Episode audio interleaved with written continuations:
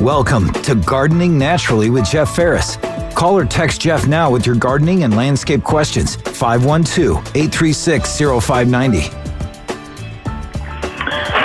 Hey, good morning, gardeners. Welcome back, or welcome to Gardening Naturally. Um, what a day. What a week. And maybe a situation where we go, what a summer. It is so hot. And it just doesn't have a break. There's just not one to be found. We're losing water in the lakes. Um, the soil is drying out. We are in drought conditions again everywhere. Makes it tough to be a gardener. But this is a perfect opportunity to kind of see what's growing and surviving this weather now. I remember uh, working at the Natural Gardener during 2011 drought.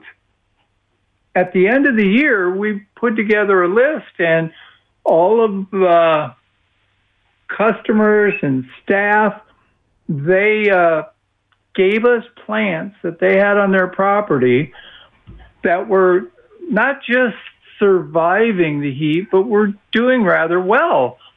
And it was a surprisingly long list. Now, of course, that always depends on getting the plants established first. And you're not going to get a plant established by planting it now you're going to be able to plan for what plants you want to have. And you will be able to plant when the weather breaks. That may be as late as October. You want to get those plants in the ground as soon as you can. Now is not the time, but you want them in the ground as soon as they can handle the weather, cools off, maybe we get some rain, so that they can put roots on and be closer to an established plant before we return to this heat next year. There is an incredible host of plants, flowering plants, trees, shrubs, annuals, perennials that can make it through the current weather and look good, do particularly well I have a flame acanthus that is just exploding with red flowers all over it. My poor hummingbirds get worn out trying to eat all of the nectar out of every one of the flowers that's there. So there are plants you can do, but you should be planning that now. When you drive somewhere, you pass a particular house or business, and they've got plants and you look and you go, wow, that's really doing well. I love the look of that plant. Find out what it is. Keep it in mind. And this fall, you can plant it so that hopefully you'll have a better next year season and you have plants that can handle the heat. Let's go to the phone. This is Larry. Larry, what can I help you with? Yeah, Jeff, I got a question for you. Another ant question. They're either fire. I mean, they're either sugar ants or they're uh, crazy ants. What's my best defense? Uh, there is a product called Terro, T E R R O. It is a like ant bird? bait. Excuse me. Like the bird sparrow. Yeah, no W. Yeah. Anyway, um, these little plastic containers have a, a bait in it. The ants will eat it, feed it to the queen, everybody dies. They're Okay. really super safe. They're super easy to use and they're very effective. They can be a little scary. You can use them inside too, by the way. They're Yeah. a little scary because you'll put one down and you'll see a couple ants. You'll come back in the next day and they'll be covered with ants. Everybody's coming to get some to eat, and then they'll disappear. No more ants. Terro Okay. baits are very, very effective for the non-fire ant type fire, uh, non-fire ant type ants. They're pretty inexpensive. They're relatively safe. Um, you, you don't want to eat them. You don't want your pets to eat it, but um, it, it works very well. Okay, and does diatomaceous earth, does that have a shelf life? No, no. So long No? as it stays dry. Okay. Yeah, because it's it's been sitting outside, and you know, I was just wondering if maybe um, how the weather is. Well, it's been dry lately. Yeah, so long as it stays dry and powdery, it's still working. Okay, great. And your weather, I, I told your call handler about your weather forecast. That's kind of off. So, Yeah, that happens. Uh, yeah, sometimes we don't. be, supposed to be only in the 80s or 50 percent chance of rain. Yeah, we don't always uh, get to be the ones that fill that slot, so we get mistakes sometimes. Although Okay, maybe it was I- wishful thinking. I wish, and I surely does need it. Even my even my rain catchment buckets are all dried up already. So, Yeah. Okay, Jeff, I thank you very much, and you have a very pleasant day. Thank you. You too, Larry. Thanks for the call. Let's. Uh, do we have time? Sure. Let's go to the phone. This is Carol. What can I help you with, Carol? I have a, a horrible poison ivy climbing up my huge elm tree in my backyard, and it's it, my tree is right next to the fence, and I didn't see it for a long time because I can't get back there. I'm pretty old. Anyway, I wanted to know what I can do. Can I spray it with with vinegar and orange oil? the the leaves that I can mm-hmm. see, or what what can I do to get rid of it? I mean, it's it's just huge now. The vine you is. can do you can do that spray, but it will take you a very long time to finally beat down that poison ivy. A nice trick is if you can get to it, if you can see where it's coming out of the ground, to cut it flush to the ground so that all of the vine that's come up winds up dying. But you have to watch that spot because it'll try to put on new leaves and that's exactly what you do. You you go out there every 2 weeks and spray the leaves with that vinegar spray and that will burn them up and you may do this for a long long time before you finally kill it but you will defeat the poison ivy One time I got it with boiling water, poured it on it, and it got it killed the roots in another spot where that I could uh, get to easily. But um, this time it's it's. I'll just have to find somebody who's not allergic to poison ivy. The last person I had for poison ivy got it all over him, poor soul. Ooh. Well, there is a person. Uh, he goes uh, goes by the name Magnum P. Ivy, oh, and he that's his business to go and remove poison ivy. Oh wow, that sounds wonderful. Magnum. I'm, let give me a second. All right. Yeah, Magnum P. Ivy. He does poison ivy removal in the central Texas, uh, greater Austin area. So Have you his he- number by any chance, or Well, how can I- I've got this. I've got this from uh, Dr. Google here. The number is five one two nine four seven one zero two three. thank you so much. Give him a call. I'll let you know he can help later you what happened. That'll work for me. Uh, all right, love your program. Thank you for all the good you do. Thanks for the call, Carol. Folks, this is Gardening Naturally. We're up against a break. We'll be right back. This is Gardening Naturally on News Radio KLBJ with host Jeff Ferris. Jeff is ready for your calls or text messages at 512 836 0590. Hey, welcome back, everybody. I got texted a question here, and it's kind of complex. Um, but want to talk about horse herb and frog fruit as ground covers. Well, horse herb volunteers. I would be amazed if you don't have some horse herb already around on your property. However, horse herb needs more water than we've been getting, so it may look like it's died back to the ground.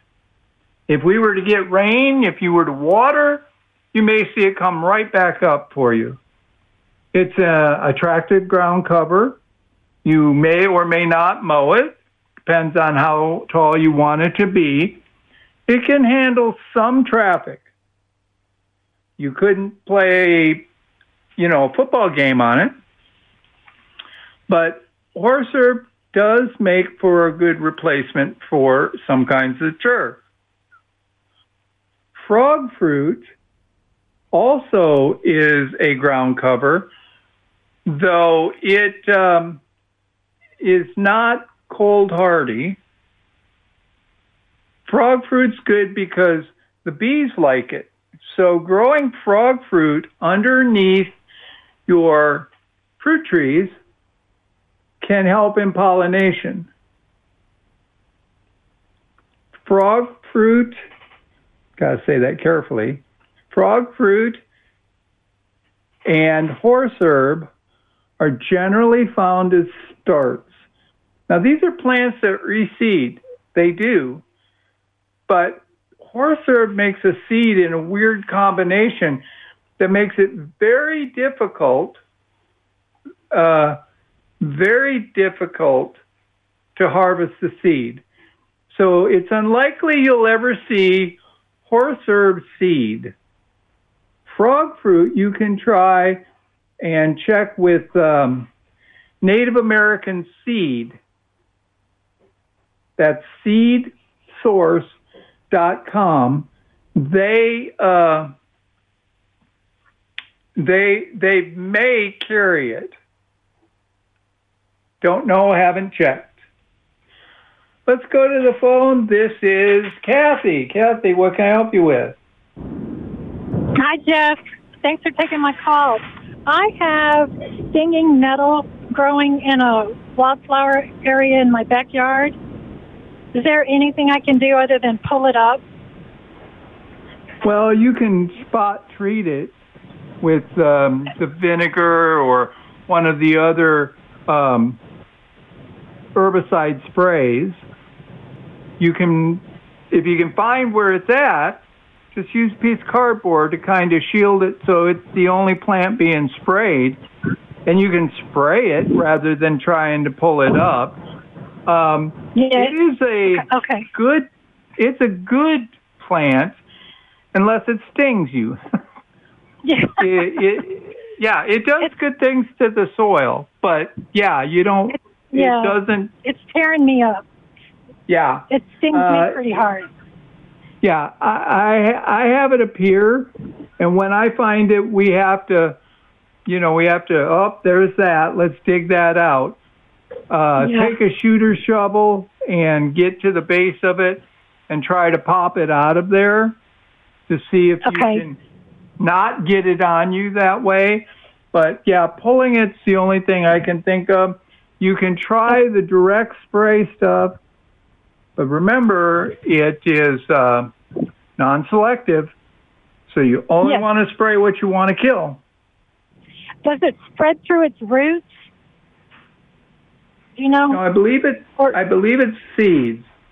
I believe okay. it's Well, I'm definitely, I'm definitely going to pull it before it goes to seed. Um, so yeah, I was afraid that was going to be your answer, and it just started coming up within the last few weeks. You know, I think it's really a seasonal thing. Um, yeah. you may not have had it, and the weather conditions are perfect for it right now. And surprise, a bird deposited a seed for you or something, and now you got it. Okay. And can I follow up with one more question? Sure. I've been collecting uh, wildflower seeds when I'm out walking. A lot of them have gone to seed already. But well, bluebells, can I? Do they seed? I haven't seen a seed head on those. That's a good question. Um, you would Sometimes think that there look- has to Go ahead. there has to be some kind of seed, um, because otherwise, how did they get where they're at? Yeah, exact. That's what I'm thinking. So, I wa- I haven't Well- been successful. I'm thinking about getting those Native American seeds. They have bluebells, Yes, yes, they do. Um, and they were and that would be to, to maybe sow them in the fall. yeah. Um, Okay. In this heat, they're not going to go anywhere. Okay. and you don't have to worry about watering them and stuff. And in the fall, you have a chance that maybe we'll get rain, and you won't have to do much to get them going. I shouldn't snicker, but ay ay ay. Yeah, uh, no laugh. Um, unless we all suddenly agree that our lawns should be brown instead of green so that we don't have to deal with it, yeah, it is terrible. I barely have anything green growing. Yeah, it's it's not looking pretty. Well, thank you for all the help, Jeff. I appreciate your show. You do a great Well, job. thank, thank you for the call, Kathy, and, and good luck on getting rid of that uh, nettle. Ay ay. um, I'm going to try. Take care. okay. Uh, um, yeah, I'm being reminded that nettles can be eaten. They make a tea too. Um, that's that's a reach. Don't have good experience with that, so um, that's that's something you'll have to investigate for yourself. An herbologist will give you good details on how to deal with this and ways that you can uh, make it so that you can eat it. So, if nothing else, if it's going to be a pain, uh, it might as well be of value to you, right? Uh, folks, this is Gardening Naturally. Richard, I see you there. I don't have enough time left. We're going to need to break for the news at the uh, bottom of the hour. If you'll hang on, I'll catch you on the other side. Uh, folks, we will uh, be right back. This is Gardening Naturally on News Radio KLBJ with host Jeff Ferris. Jeff is ready for your calls or text messages at 512 836 0590. Hey, welcome back, everybody. Let's uh, let's go to the phone. This is Richard. Richard, what can I help you with? Yes, question. What is causing a small percentage of my Texas red oak leaves to turn brown and fall off? Probably the heat. Okay. The Have only you- water I give it is what Mother Nature gets it. So, How long's it been in the ground? 13 years? Okay, I would say that's an established tree. So you can probably get away with that water routine. Um, it wouldn't complain if it's been like 30 days with no rain. You might want to consider giving it one good soaking. But at 13 years, that should be a pretty decent uh, established tree. Okay, uh, other question. How long does uh, BT stay good? I have a Texas mountain laurel that I found worms on it, so I mixed up the mixture and sprayed it with BT. But uh, the solution I have is probably about three years old. You sh- if it was a concentrate, and if it was not stored outside in the high temperature, it should be about five years and still be viable as a concentrate. Once you mix it up, Uh, it's good for about 12 hours. It's been in the garage. Uh, say maybe gets mid low 90s. Yeah, it should still be okay. I had to go and buy fresh this weekend, um, or yesterday it was. I had to go and buy fresh because, well, I didn't have any. but the stuff I had was also really old. So uh, I'm working from that angle that about five years under perfect conditions. If yours is three years old, it's about time to look for new. All right. Thank you much. Thanks for the call, Richard. Let's go to the phone. This is Roger. Roger, what can I help you with? Good morning, sir. Yeah, I need to do a little bit of leveling. I, uh, I had a area where used as a driveway, and all the carpet grass I had growing there is now gone. Uh, I just need to. Uh, it's kind of eroded over the years. Um, I just need to know what kind of dirt I should put on it to to kind of level out and rejuvenate the soil, and uh, where to where to get it, and Okay. All right. Are you talking having to pick up more than, say, a couple inches in height? uh, probably about two inches. Okay, good. There is a thing called lawn leveler. It is half uh, a sandy material and half compost blended together really well.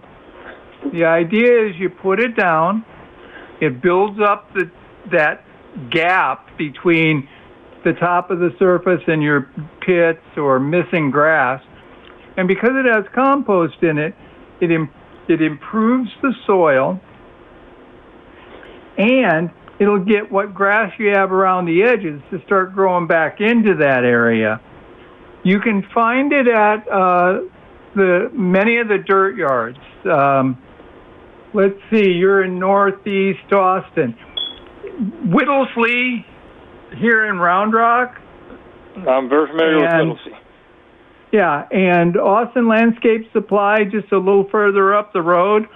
Those two places, I believe, would have something that will work for you to be able to do that.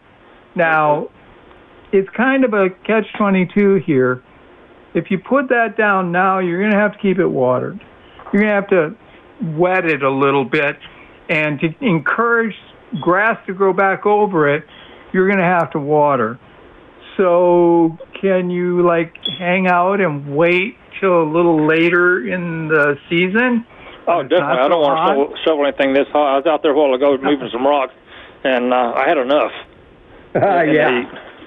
Okay. Well, those two places will have a product that can be used for what we're talking about here. It's called Um, lawn leveler.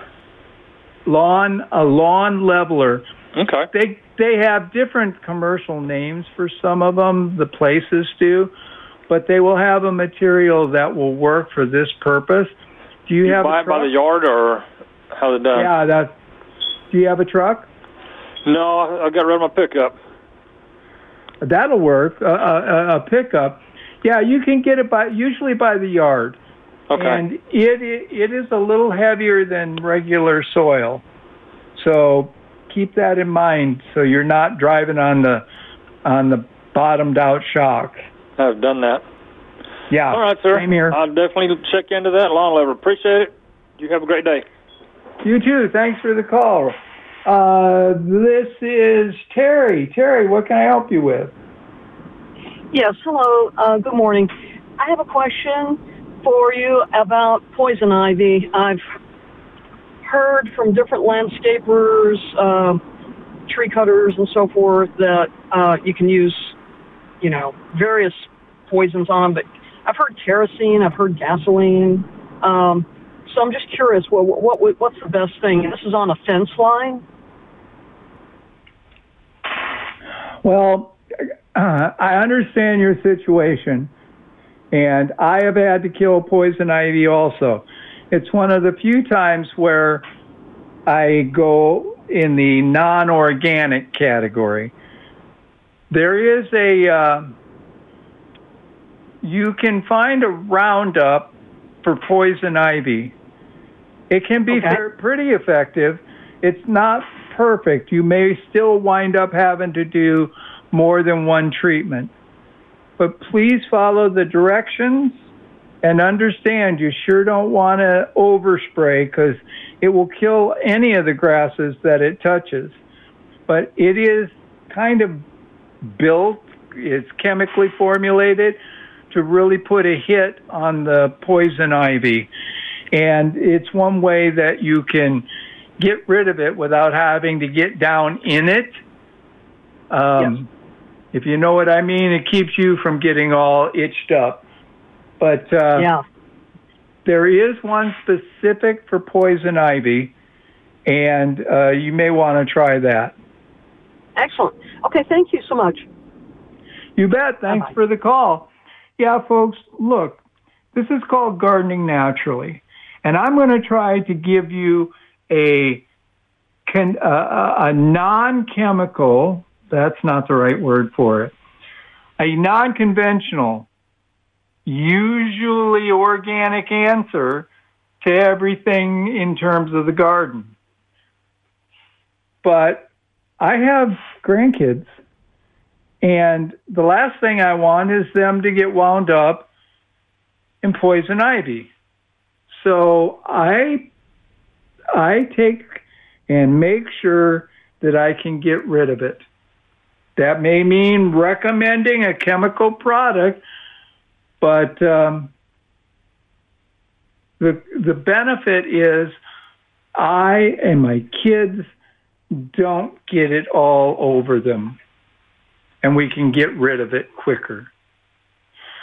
Folks, this is Gardening Naturally. Matt, I see you there. Can you hang on? I need to take a break. We'll be right back.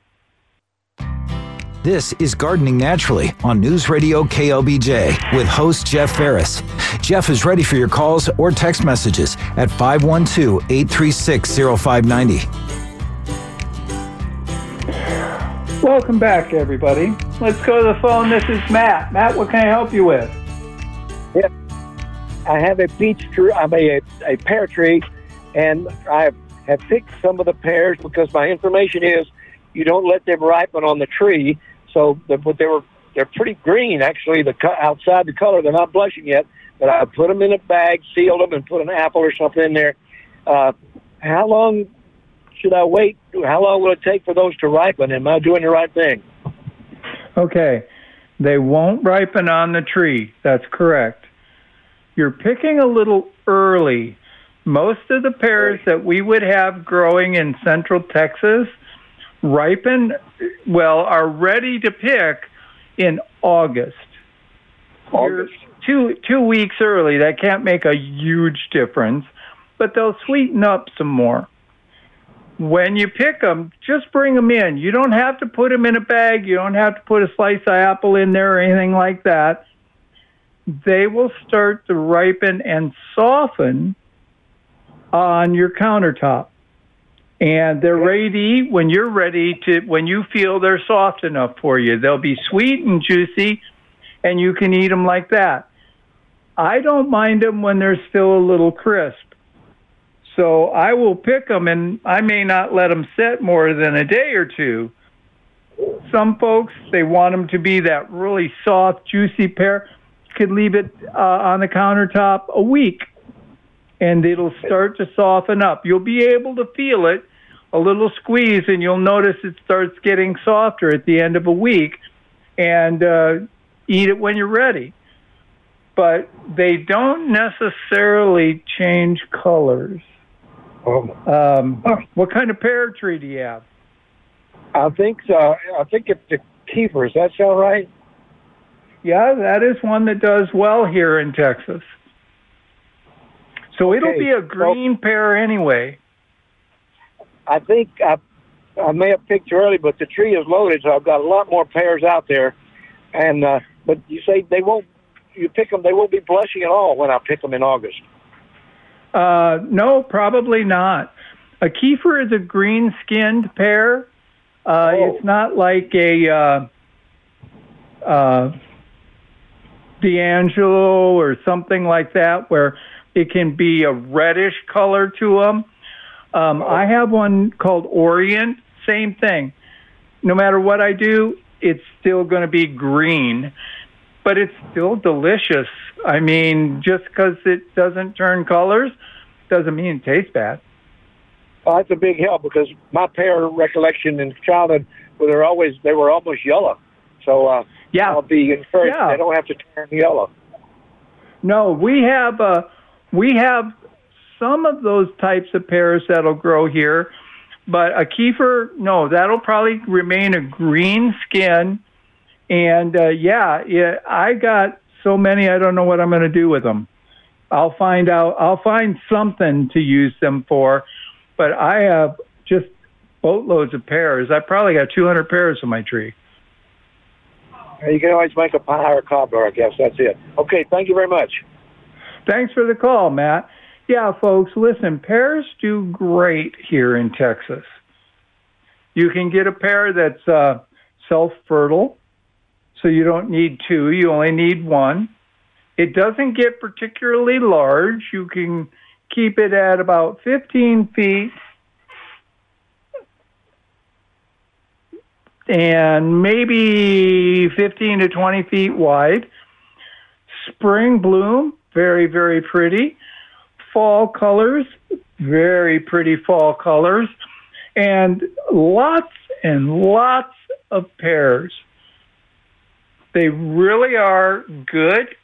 The only thing is, you want to make sure you get a variety that is fire blight resistant. Fire blight can kill a pear unless it's um, um, resistant to it. And they could produce earlier than many fruit trees. So if you went and bought a brand new pear tree, say um, maybe it's 10 gallon, uh, let's go with a five gallon, and put it in the ground, you might have pears within three years. Now, it'll be a couple of pears, you'll get to taste them, but it still will only be about three years as opposed to some other fruit trees that can take many, many years uh, to produce uh, a decent amount, um, a decent amount of pears. Now, uh, yeah, somebody said pear wine. I have. A, I'm looking at a jug of it uh, when I get home. Uh, been making it. I need to taste it and bottle it. Um, someone texted me a question about inoculant. Uh, depends on what you're planting. We try to use the rhizobium bacteria for inoculating beans and some plants have particular inoculants uh, that are difficult to get. They don't like grow them and manufacture the inoculant, but um, you can still plant beans without inoculant. It'll just help a higher germination rate and a higher production of beans on a plant but I don't know about what other roots you may need to inoculate. Um, usually you can get away without it. It can improve germination, it can improve harvest of some plants, but it's not um, always a requirement. There's a unique one one of the things about blueberries, they need incredibly acidic soil. And there's a relationship with that acidic soil that actually helps the inoculant that blueberries need grow. So you can't buy blueberry inoculant, but if you have the proper soil, it will develop on the blueberry and will grow over time. So, inoculating, inoculating a plant, beans are worth the trouble. Beans and peas are definitely worth the trouble. I don't know about anything else that you might uh, want to try to do that with. Yes, for those who are wondering, uh, bluebonnet seeds would like an inoculant, but there isn't a commercially available inoculant for bluebonnet seeds. It's something that begins to develop in the soil the longer they grow there. Gets to be kind of tough, but uh, you can tell when you have a really good field of it, that means you have good inoculant there. Folks, this is Gardening Naturally. We're coming up to the top of the hour. We're going to break for the news. I will talk to you all tomorrow at 8 o'clock. Be careful out there, folks. Going to be hot. Try to enjoy the day and uh, make it make it uh, another day of summer. I'll see you tomorrow.